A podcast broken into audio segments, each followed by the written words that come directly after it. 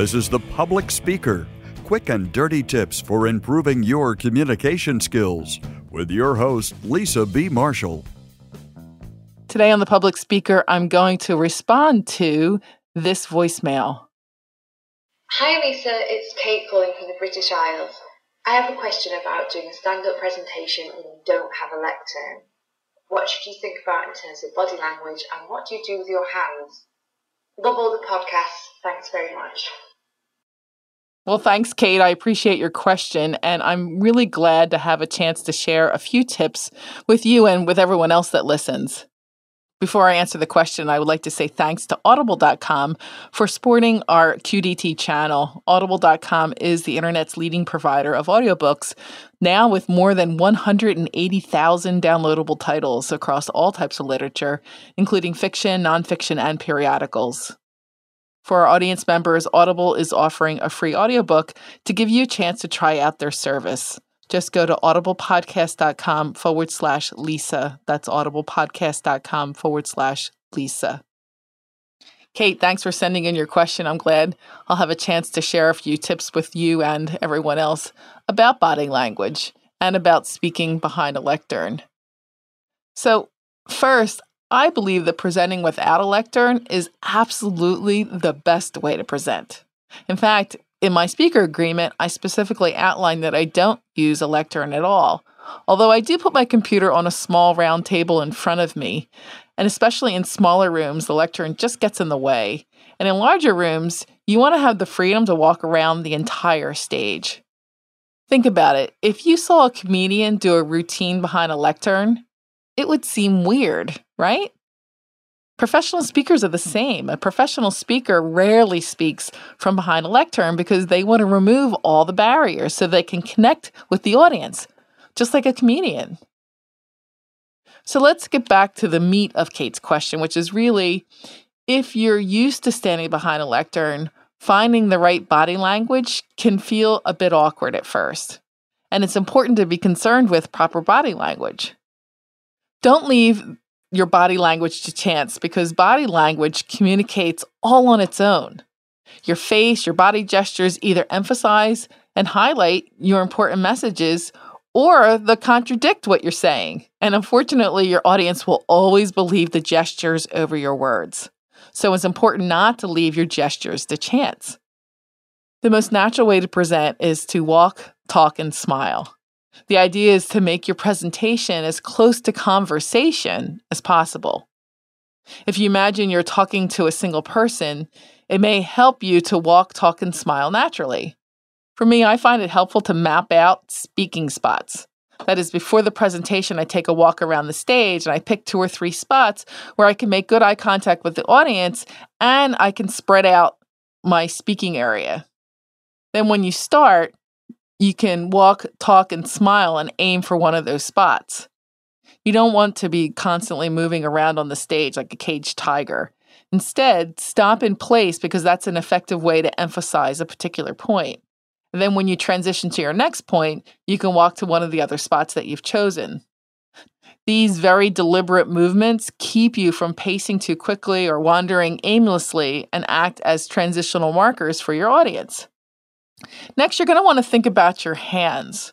What you do with your hands makes a big difference in how the audience sees you. If you stand with your arms crossed or your hands folded in front of you, you'll look nervous or aloof. Waving your hands around with no purpose is distracting to your audience. You might be thinking, well, of course, I never do that. The problem is, when we're in high stakes situations, our nerves sometimes kick in, and distracting gestures often creep in without our knowledge. It's important to remain self aware in all speaking situations, but especially during high stakes situations. When you deliver your messages, it's always important to ensure that your hands and body support your words. One great way to do this is to look for action verbs in your speech and then use your hands to mimic those actions. For instance, I discovered the door was stuck, so I pushed, use your hands to, to push, demonstrate a push, as hard as I could. Think about how you might act out your words. Another option is to use your hands to demonstrate words that indicate either size or shape. For example, outlining a square with your hands or pinching your thumb and forefinger together to indicate tiny. One very important caveat it's important not to create gestures or to create worse fake gestures that match your words. Instead, just feel comfortable enough with your material to allow your natural gestures to highlight those main ideas and to avoid the distracting mannerisms. I think video recording is essential to determining what's working and what's not. Thanks to audible.com for supporting our channel. They are the leading provider of audiobooks now, with more than 180,000 downloadable titles across all types of literature, including fiction, nonfiction, and periodicals. Audiobooks are great to listen to when you're driving or stuck in traffic or on the subway or doing chores. I love it so that myself and my children can enjoy books together. One book, which is a classic book, it's called Flow The Psychology of Optimal Experience. It's really an interesting book talking about personal development and how to Unleash Peak Performance. It's definitely a classic, and he did a TED talk. The author's name is Mihaly Csikszentmihalyi. For our audience members, Audible is offering a free audiobook to give you a chance to try out their service.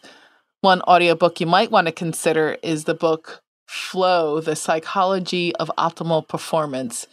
It's written by Mihaly Csikszentmihalyi, and it's definitely a classic and it tells you about the secrets of peak performance. To download this audiobook for free or another one of your choice, go to audiblepodcast.com forward slash Lisa. That's audiblepodcast.com forward slash Lisa. So get in the habit of walking, talking, smiling, and using your natural gestures to emphasize your message your audience will be more interested in what you have to say because they're receiving your messages not only in words, but in the movement of your face and your body as well. This is Lisa B. Marshall, helping you move from information to influence. Your success is my business.